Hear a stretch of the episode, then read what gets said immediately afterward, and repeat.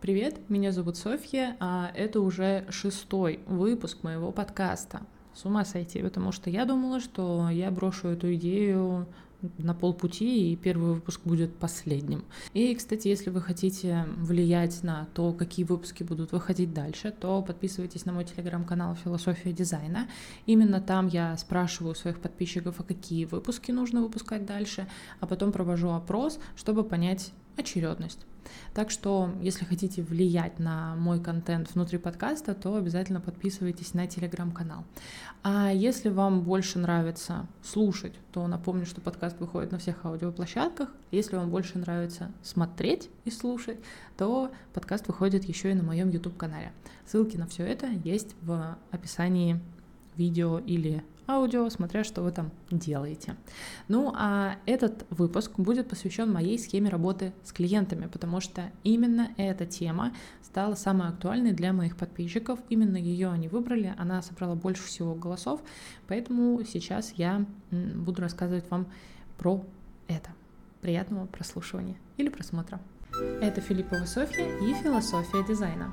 Уловили игру слов? Я здесь не философствую, а интересно, иногда даже весело рассказываю о дизайне, творчестве, сайтах, фрилансе и экспертном блогинге. Но для начала я хочу вам рассказать про свой личный опыт, который э, сделал так, что я теперь убеждена, что правильная схема работы — это просто 90% успеха. Потому что э, мой опыт был таковым. Когда я начинала, было очень мало каких-то материалов, нельзя было вот так э, открыть чей-то подкаст, посмотреть там чью-то схему работы, какое-то видео на YouTube нельзя было посмотреть. В общем, все с контентом и с чужим опытом было туго. Поэтому э, я работала по наитию. И единственное, что как бы, как бы в мою голову тогда пришло, это вполне стандартная и простая схема работы, которая, наверное, придет любому новичку. Приходит заказчик, ты его брифуешь, дальше делаешь прототип, потом дизайн, потом верстка. Вот так выглядела моя схема работы. И, возможно, сейчас вы работаете точно так же и задаетесь вопросом, а что в ней не так. И когда я вам буду уже рассказывать про свою новую схему, я вам буду говорить, зачем этот этап, что он мне дает, и вы поймете как раз-таки, почему эта схема плоха. К чему она меня приводила и какие в ней были минусы. Во-первых, она начиналась с брифинга, и брифинг этот я не проводила, я просто отправляла заказчику бриф.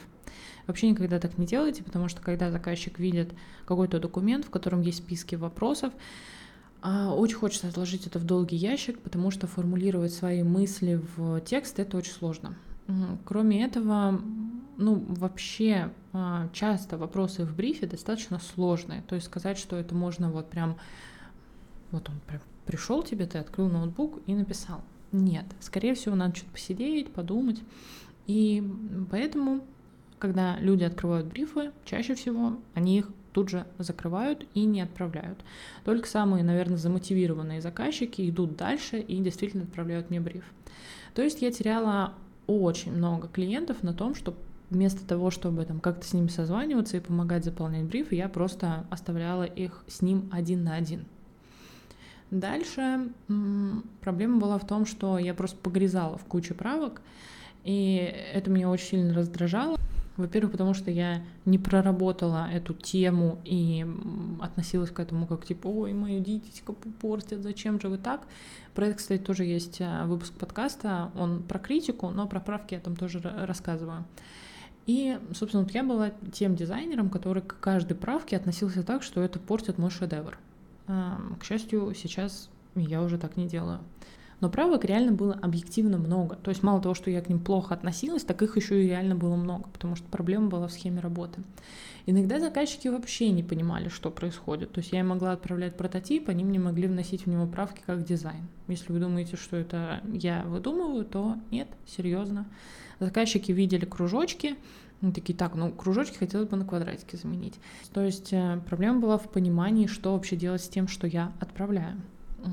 Далее э, проблема в том, что я отправляла целиковый дизайн, я делала только лендинги на том этапе, и, соответственно, заказчик мне выносил, э, ну, представляете, если вы отправляете целый дизайн на там 8 блоков, и он говорит, мне все не нравится, это вы все 8 блоков переделываете. Ну и так было со мной ну, не, это было не часто, но такое бывало. В общем, в результате всего этого я очень эмоционально э, была ну, наверное, без шуток выжжена. У было не то, не то чтобы выгорание, я, я, я уже просто была разочарована. И я на какое-то время ушла из дизайна, но потом вернулась и вернулась, э, исправляя уже попутно вот ошибки, которые были в моей схеме работы. И, собственно, хочу рассказать вам, какую работу над ошибками я провела. Сейчас, когда вы послушаете этот подкаст, то тоже попытайтесь сделать эту работу над ошибками. Не было такого, что я вернулась и сразу вышла с новой схемой. Нет, я исправляла все постепенно, медленно добавляла какие-то новые этапы, исправила одно, потом другое, потому что я прекрасно понимаю, что очень тяжело а, свой уже выстроенный там годами рабочий процесс переделать, вести там какие-то новые вещи, как-то делать это все по-другому.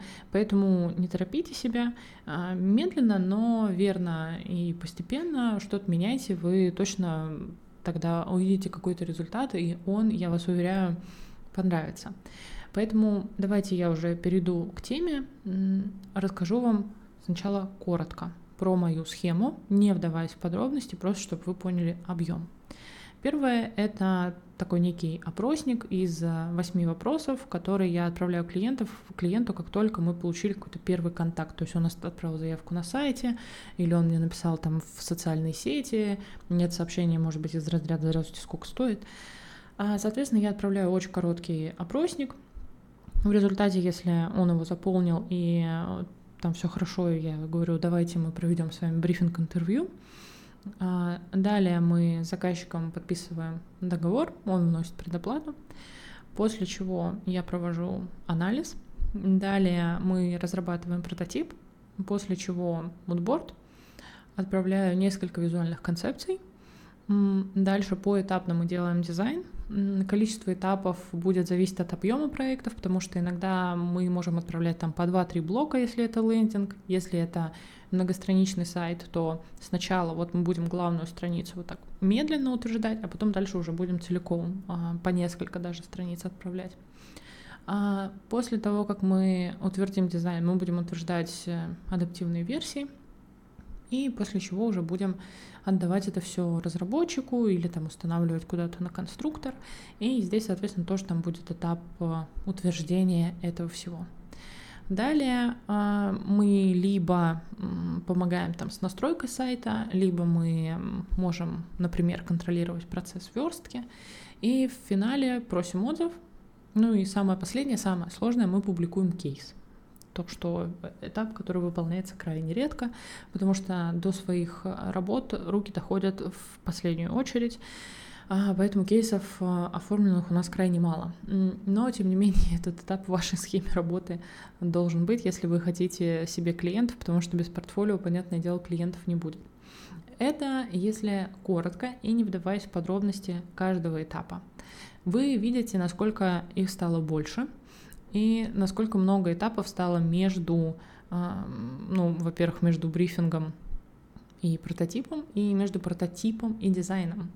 И как раз-таки эти этапы э, помогают мне, во-первых, не выгореть, понимать лучше клиента, э, делать более эффективные сайты, не получать огромное количество правок и делать так, чтобы заказчик был, ну вот не хочется хвалиться, но, короче, чтобы он кайфовал от процесса, потому что иногда нам кажется, что чем как бы меньше вы, мы будем дергать клиента, тем ему будет комфортнее. Но на самом деле нет. Если вы будете наоборот показывать ему какие-то промежуточные результаты, ему будет приятнее. Вот а, давайте на конкретном примере. А, вот вы, например, сходили на фотосессию, и вот вы пришли домой с этой фотосессии. Скорее всего, девочки меня сейчас поймут. Вот мы сидим и мы ждем эти фотки очень хочется. Очень уже хочется получить эти фотографии. Чем раньше, тем лучше. И, естественно, ну, хочется там какие-то промежутки уже видеть, там, может быть, там первый пять нам отправят или еще что-нибудь. То есть, у, ну, у тебя огромное ожидание, что же там, тебе очень интересно. На самом деле у заказчиков примерно то же самое, им тоже интересно, а как же вы там, что вы там делаете, может быть, можно как-то вам помочь, еще что-то. То есть мы стали относиться больше к этому процессу вот так, что, ну, заказчику тоже хочется видеть, как вы там работаете, он не хочет просто, как в школе, там, ремонта или какие там были передачи, когда там люди, о, вот моя квартира. Я думаю, что очень многие немного сыграли эту эмоцию, когда они приятно удивились. Думаю, что многие были расстроены, как раз-таки хотели чуть больше, наверное, видеть промежуточные результаты и как раз-таки что-то, может быть, вида изменять в процессе. А, ну так вот, давайте уже конкретно про каждый этап. И первый такой большой этап — это брифинг, и он, как вы уже поняли, у меня разделен на две части. Первый — это короткий опросник. Что же это такое? Я вам сказала, что я же не отправляю клиенту бриф, а что это тут за опросник? Это очень короткий список вопросов, их там 7 или 8, и это вопросы, на которые очень легко знать и дать ответ а, из разряда, какие услуги вы у меня хотите заказать, какая у вас ниша, а, а что вы хотите от этого сайта, ну, то есть это те вопросы, если вот, ну, как бы на них заказчик не знает ответ, то это, ну, вообще уже странно, и с ним мы точно не будем работать. То есть это для нас тоже такой пунктик, что если тут не хотят ответить, ну, а дальше-то мы что будем делать? Соответственно, на этот опросник отвечают практически все, потому что это очень простые вопросы, они вообще не требуют, ну, как бы какого-то прям вот раздумья, анализа или еще чего-то. А для нас он важен, потому что мы по такому короткому списку вопросов можем понять, а мы вообще можем решить задачу клиента или нет. Потому что у нас есть много всяких «но», много всяких нет, почему мы не берем а, в работу проекты. Поэтому нам очень важно до этапа уже брифинга большого узнать что-то о проекте, чтобы понять, мы можем с ним работать или не можем, мы можем помочь, мы хотим себе такую работу в портфолио или нет, потому что есть, например, темы, с которыми мы не работаем, есть темы, которые нам не интересны. Если мы в ходе получения этих ответов, мы их посмотрели, поняли, что да, хотим работать, приглашаем клиента на брифинг-интервью. Все еще это происходит бесплатно, на добровольных началах. Мы еще не понимаем, будем работать с клиентом или нет. А клиент до этого времени еще до сих пор не знает, сколько это все стоит. Поэтому а, мы примерно час проводим с клиентом в зуме, я задаю ему вопросы. У меня есть заранее такой подготовленный бриф, там 70-80 вопросов, но иногда они немножко там дублируют друг друга, то есть там меняется формулировка, но в принципе, они про одно и то же. Такое бывает, что они дублируют друг друга. Это важно, потому что иногда заказчик от разной формулировки может по-разному на вопрос ответить, и вы из-за этого что-то новенькое узнаете. Но про брифинг я хочу отдельный подкаст записать, поэтому я тут не буду прям вдаваться в подробности. А, так вот, мы примерно час, соответственно, заполняем этот бриф вместе. А, клиент мне в ходе разговора что-то рассказывает, я это все записываю, соответственно, и записываю видео нашего разговора. Тем самым у меня получается вот этот заполненный бриф, который мои заказчики раньше сами не заполняли.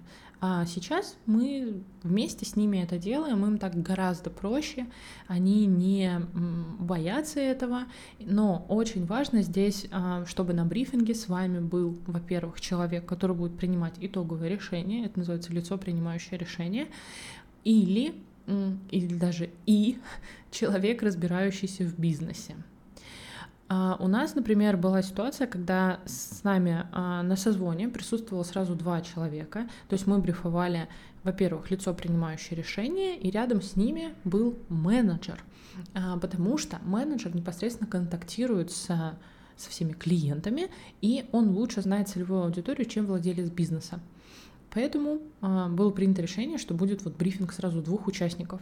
И это был очень крутой брифинг, потому что действительно один дополнял другого, и мы ну, очень все получилось дополнено, ясно и понятно. Поэтому тоже обращайте внимание, кого вы брифуете, потому что очень часто такое бывает, когда главным по данной задачи, по задаче разработка сайта, ставят какого-нибудь там бедного маркетолога, например, который, да, он как бы знает э, отчасти целевую аудиторию, но он не работает с ними, он не знает их боли, он их знает со слов кого-то. Или, например, э, вы можете брифовать лицо, принимающее решение, но он там уже, например, 10 лет не работает с клиентами, и он не в курсе, а что за вопросы задают клиенты чаще всего. Э, ну, то есть он из-за того, что как бы просто человек, который этим всем руководит, он не имеет прямой контакт с со своими клиентами, он может что-то не знать. Так что здесь тоже очень важно, чтобы у вас был брифинг с лицом, который погружен в бизнес. Наверное, это все нюансы брифинга, про которые я хочу вам сейчас рассказать. И уже подробнее я про него расскажу в отдельном выпуске подкаста. Соответственно, после того, как мы клиента пробрифовали, мы говорим, что мы сейчас это все проанализируем и тогда отправим вам коммерческое предложение, потому что в ходе брифинга мы, соответственно, и объем работы обсуждаем. И вот после брифинга мы готовим отдельный документ, коммерческое предложение, внутри которого у нас и то, что мы на брифинге обсудили, то есть э, это описание всей задачи, это что будет входить в нашу стоимость, это какие-то примерные сроки, и это разные варианты тарифов, по которым они могут пойти. То есть это может быть, например, там заказчик. Вот если, например, мы сами это будем там верстать, сколько будет стоить? А если вы будете, сколько будет стоить? А если на тильде, сколько будет стоить? А если вот такой там будет 20 страниц, а если будет 5? Соответственно, мы для них предлагаем разные тарифы, чтобы они могли выбрать. А, таким образом, мы можем заказчика а, ну, например, если у него ограниченный бюджет, он хотя бы пойдет с нами по меньшему тарифу, чем вообще от нас откажется, потому что мы ему запулили максимальный тариф с максимальной стоимостью и не объяснили, что, ну, вообще можно как бы услуги убрать. И мы сразу показываем, что да, есть вот разные тарифы, вы под свой бюджет можете что-то выбрать. Соответственно, если коммерческое предложение принимается, и заказчик говорит, да, меня все устраивает, мы а, уже начинаем готовить договор и просим его внести предоплату. После чего уже начинается непосредственно работа над его проектом, и первое, что мы здесь делаем, мы начинаем анализировать. Анализировать тот бриф, который мы получили, анализировать, ну, соответственно, исходя из него мы, получается, анализируем проект, анализируем целевую аудиторию и конкурентов. Все это очень важно, потому что, во-первых, нам нужно, естественно, сделать продукт, который будет отвечать интересам целевой аудитории, и нам нужно с помощью этого продукта как-то отстроиться, как-то выделиться по сравнению с конкурентами. Так что этот этап не пропускайте и обязательно его делайте. И, соответственно, вопросы, соответствующие в брифе, у вас тоже должны присутствовать. Когда мы все это сделали, мы, соответственно, заказчику, ну, наверное, вообще никогда не отправляем, что мы там делаем в ходе анализа. Мы э, отправляем заказчику следующий этап, который у нас называется прототип. И здесь прототипы могут быть вообще разные детализации зависит на самом деле от объема проекта.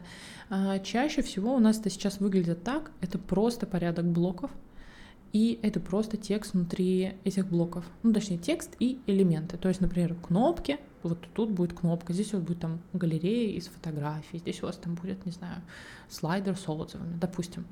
А, то есть у заказчика еще нет понимания, там никакого, ни, ни о каком визуале вообще не идет речи. Единственное, что он сейчас должен утверждать, это текстовку, порядок блоков, порядок там страниц или там дерева сайта, а, и, соответственно, не надо ли где-то добавить там какие-то кнопочки или еще что-то. Но ни о каких иконках, э, ни о каких шрифтах здесь у нас речи не идет, там не о расположении элементов. Соответственно, это для нас сейчас максимально удобная схема, потому что мы особо не погружаемся здесь на этом этапе в UX, мы утверждаем самое ключевое, на чем мы а, можем застопориться, если, например, мы сделаем дизайн, заказчик решит текст поменять, что может быть большой проблемой. То есть мы здесь на этом этапе утверждаем вот это вот все наполнение, и, соответственно, идем дальше. А, прототип мы обычно утверждаем целиком, то есть мы его отправляем весь по всему проекту. Иногда заказчики приходят к нам со своим прототипом, такое тоже случается. И у нас э, бывает, что мы, например, делаем редизайны сайтов. Здесь у нас просто может входить в стоимость а, такая услуга, как а, улучшение прототипа с точки зрения юзабилити. То же самое, кстати, может быть и с прототипами, которые приносят нам сами заказчики. То есть мы тут тоже можем просто внести такую услугу, как улучшение там, их текста, например, или то, тоже их юзабилити, например. А, то есть это просто корректировки в их какие-то готовые материалы, которые есть. А, по поводу текста, как это происходит у нас? А, мы не пишем тексты с нуля, то есть вот в нашей студии нет штатного копирайтера. Если заказчик говорит, у меня нет текста, соответственно, мы говорим, у нас есть контакт человека, который может вам помочь с написанием текста. Мы отправляем его к копирайтеру. И, соответственно, они там сами уже текст пишут. Либо мы просим у заказчика, мы называем это базовый текст. Ну, то есть мы понимаем, что у нас есть блок о компании. На самом деле, даже после брифинга мы его можем написать, и мы его чаще всего пишем. Но давайте другое пример. преимущество. Понятное дело, что мы вообще без клиента не можем никак написать этот блок. Ну, откуда мы знаем преимущество заказчика. Поэтому на этапе брифинга, если мы понимаем, что клиент хочет этот блок, Мы спрашиваем эти преимущества. Если на этапе брифинга заказчик нам говорит, что типа, блин, я что-то не знаю, как сформулировать, давайте потом попозже. Соответственно, вот на прототипе мы просим, отправьте ваши преимущества. Мы их там подпишем как-то, допишем, ну, то есть это будет в красиво оформленном тексте, но нам нужно понимать, что это вообще за преимущество. Вот это мы называем базовым текстом. Вот такую, ну, как бы, такой формат нам обязательно нужен, без него мы работать не сможем. Поэтому мы, получается, что с точки зрения прототипа еще оказываем такую, наверное, услугу рерайтинга, скажем так. Потому что здесь у нас есть навыки, но прям написать текст с нуля мы, скорее всего, не сможем. Ну вот прям хороший. А, соответственно, когда прототип мы утвердили, а прототип мы обязательно утверждаем, мы понимаем, что мы а, прототипом закрепили расположение блоков, расположение ну, дерева сайта, то есть количество страниц, что это за страницы, а, всю текстовку и какие-то самые главные элементы внутри блоков. Это самое важное, что мы закрепляем данным этапом мы говорим заказчику, что это мы уже не видоизменяем, бесплатно. Платно, естественно, можете хоть все перелопатить и заново начать. Соответственно, следующим этапом мы идем и делаем мудборд. И вот здесь важно. Иногда мы переносим мудборд и делаем его сначала. То есть мы сначала делаем мудборд, потом делаем прототип. Это зависит от того, как хорошо мы понимаем, что хочет клиент. Иногда бывают очень креативные проекты, когда мы понимаем, что мы даже прототип не можем начать, пока без понимания, что там заказчик хочет. Такое случается. Поэтому иногда мы делаем сначала мудборд. У меня есть хорошее видео про мудборд на моем YouTube-канале. А, переходите на него, ищите его. А, я там рассказываю, зачем он вообще нужен, как я его делаю, и показываю реальные примеры. И очень рекомендую вам внести этот этап в свою схему работы. Сейчас буду объяснять, почему чем вообще он хорош. Во-первых, это позволяет нам очень быстро нащупать, что хочет клиент. Иногда мы делаем мудборд, э, ну то есть вот один. Иногда у нас есть мудборд, где мы предлагаем несколько визуальных концепций, что типа вот это мудборд первого варианта, как может выглядеть сайт, вот второго, как может выглядеть сайт. Выберите, что вам больше подходит. А, что важно, мы собираем мудборд не из разряда, там, не знаю, тут э, какой-то постер, тут вот э, еще что-то. То есть у нас очень конкретный, понятный мудборд. Вот такие варианты есть для блока о нас, вот такие варианты есть для блока тарифа, вот такие варианты для первого экрана. То есть заказчику так гораздо проще, потому что когда вот это вот есть такие мудборды, где там надо чувствовать, это для заказчиков тяжело. Потому что когда они видят, я не знаю, например, они понимают, что вы будете разрабатывать сайт, а у вас в референсах, например, там, я не знаю, обложка книги, они такие, что? А что вы отсюда возьмете? То есть очень важно, если вы составляете такие мудборды, то, наверное, заниматься еще вот описыванием, а что там внутри, что, что это за референс, зачем он нужен.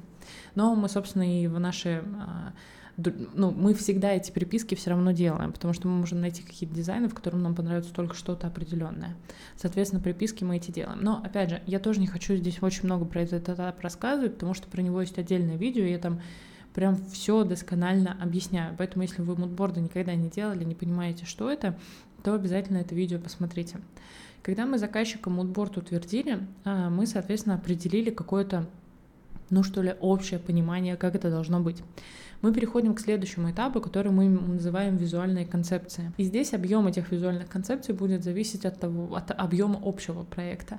То есть если это лендинг, то мы будем делать как визуальную концепцию первый экран, то есть первый блок.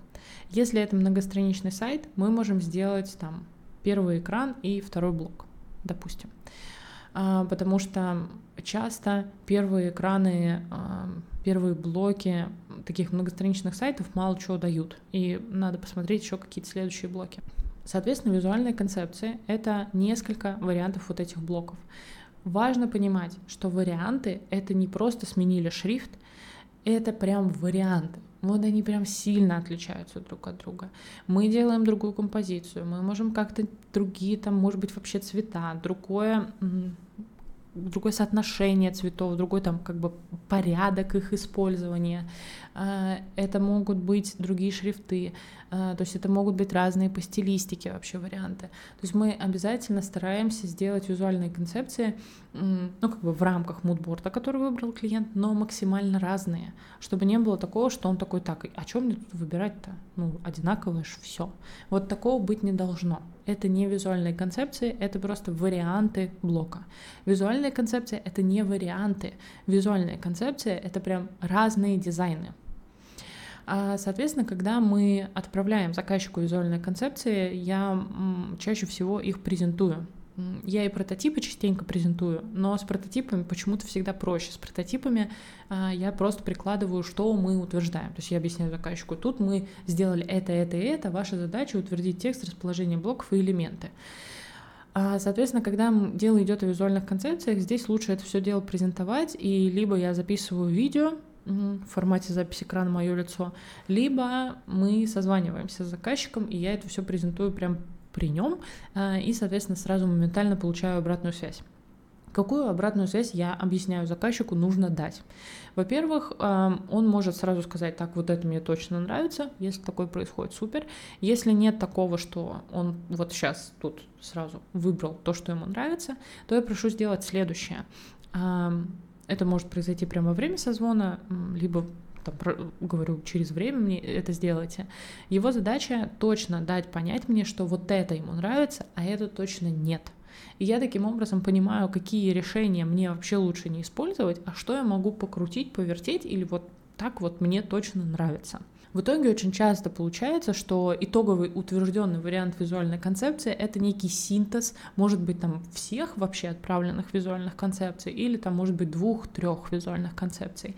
То есть частенько такое бывает, что заказчик э, выбирает какие-то наиболее понравившиеся ему дизайн-решения из разных версий, которые ему были отправлены, и собирает то, что ему нравится. Соответственно, здесь наша задача сделать этот синтез максимально гармоничным.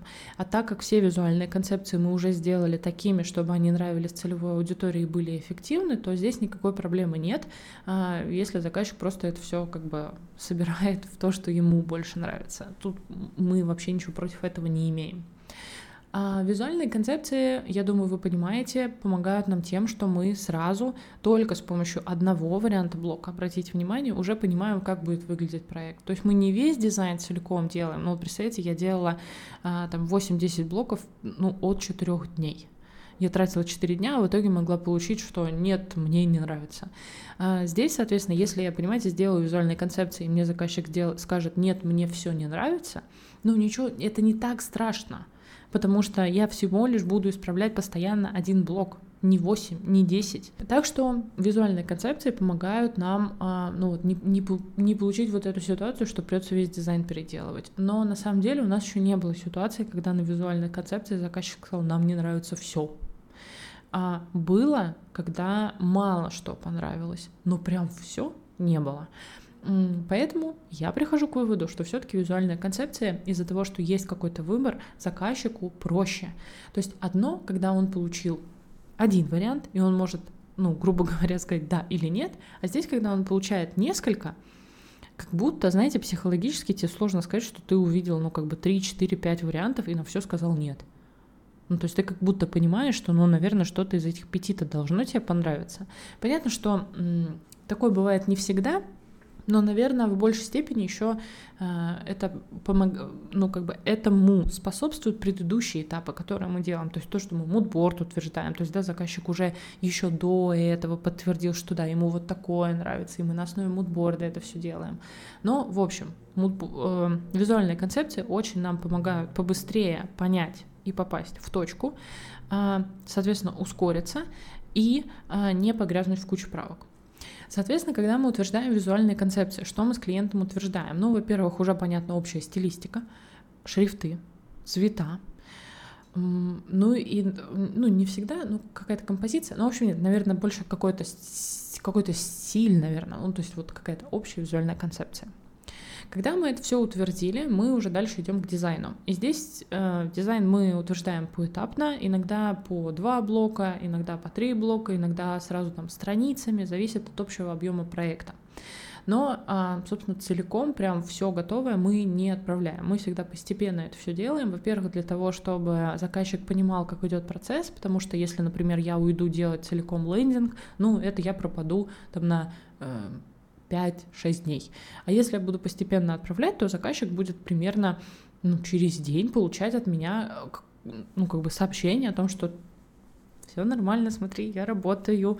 А, на самом деле для заказчиков это очень важно, потому что когда он заплатил деньги и понимает, что так, ему уже пять дней ничего не отправляют, ну ты немножечко внутренне испытываешь дискомфорт, тебе хочется, чтобы с тобой были на связи.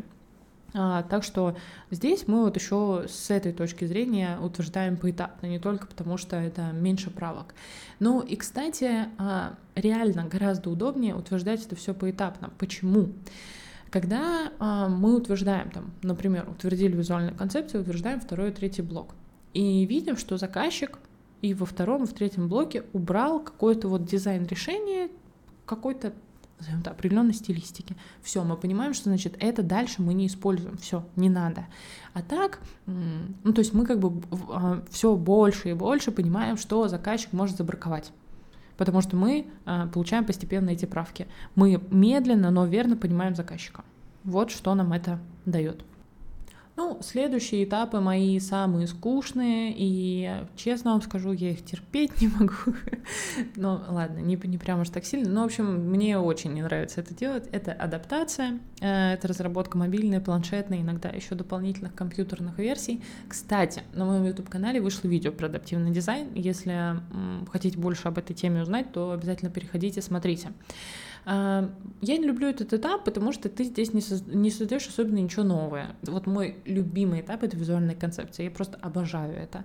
А адаптивный дизайн — это ты просто как бы переставляешь, грубо говоря, вот элементы, которые ты уже создал. Мне это не, не очень интересно. Ну, соответственно, мы разрабатываем адаптивные версии и утверждаем это все с заказчиком. Количество этих адаптивных версий зависит от того, сколько их заказал заказчик сколько как бы бюджета э, было выделено на проект. Далее этап, который заказчиком мы никак не утверждаем, это подготовка к разработке. Здесь, соответственно, мы пишем техническое задание, разрабатываем UI-кит и просто наводим там порядок в слоях, в названиях, ну то есть просто причесываем это все, чтобы люди, которые дальше работали с этим проектом, э, им было комфортно, удобно и приятно. А, если, соответственно, мы а, дальше сами идем это все разрабатывать, то обычно вот это все причесывание у нас происходит уже в самом конце. Я имею в виду, если мы это ставим на тильду. Если мы это передаем нашему разработчику, мы, естественно, это все причесываем, потому что ему с этим работать. Но если мы дизайн пойдем сами на тильду ставить, то мы ничего сами для себя не причесываем, мы в этом бардаке продолжаем работать. И причесываем только в самом конце, когда заказчику это все передаем.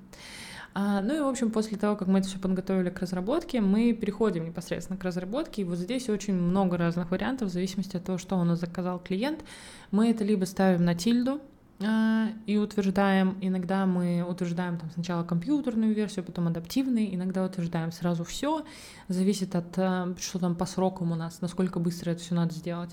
А, иногда заказчик может обратиться и сразу как бы у нашего разработчика это все заказать, то есть мы как бы, ну, получается, непосредственно контролируем процесс, мы его и делаем, либо мы можем контролировать процесс, если заказчик сказал, у меня есть свой специалист, либо мы можем вообще ничего не контролировать, ну, то есть заказчик сказал, все, вот у меня есть свой разработчик, он все сделает. То есть мы просто передаем файлы, а, и все. И, и больше мы никакого отношения к проекту не имеем. Когда, соответственно, наша работа закончилась, мы там все акты подписываем, а, оплату получаем и обязательно просим у клиента отзыв. Но здесь я советую немножечко выждать, а, чтобы у заказчика был там, может быть, уже готовый сверстанный сайт, а, ну, либо просто, не знаю, чтобы он немножечко передохнул. В общем, отзыв я прям сразу не, не прошу, вот наверное, через дней 5-6 я пишу заказчику об этом. А, и, соответственно, здесь я могу попросить видео отзыв, если я понимаю, что клиент а, готов к этому, то есть он там, например, я знаю, что ведет социальные сети, в общем, если для него это комфортно. Или я прошу в формате голосового сообщения или текстового сообщения, в общем, на самом деле, как комфортно клиенту.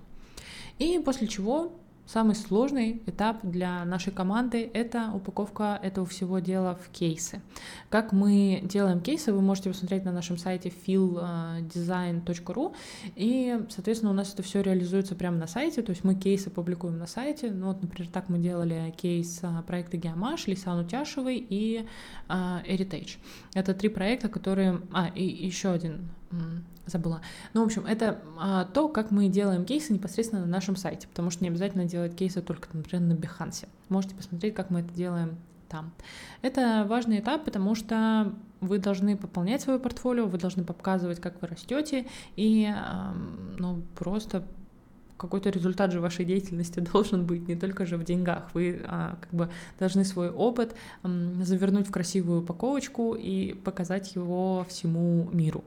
Ох, я уже чувствую, что этот выпуск получился достаточно длинным, но потому что и схема работы у меня соответствующая. Очень надеюсь, что этот выпуск вам поможет. Вы уже сейчас подумали, что вы можете добавить. А если у вас и так схема работы выглядит таким образом, то вы вообще большие молодцы. Э, я безумно за вас рада. Это действительно круто, если вы сейчас уже таким образом работаете и так выстроили свой рабочий процесс, потому что он очень правильный, верный, и безумно вами горжусь. В этот раз не будет каких-то советов, потому что я вам старалась их как-то постепенно так разложить по всему выпуску. А я сейчас заканчиваю и увидимся или услышимся с вами в следующих выпусках. Всем пока!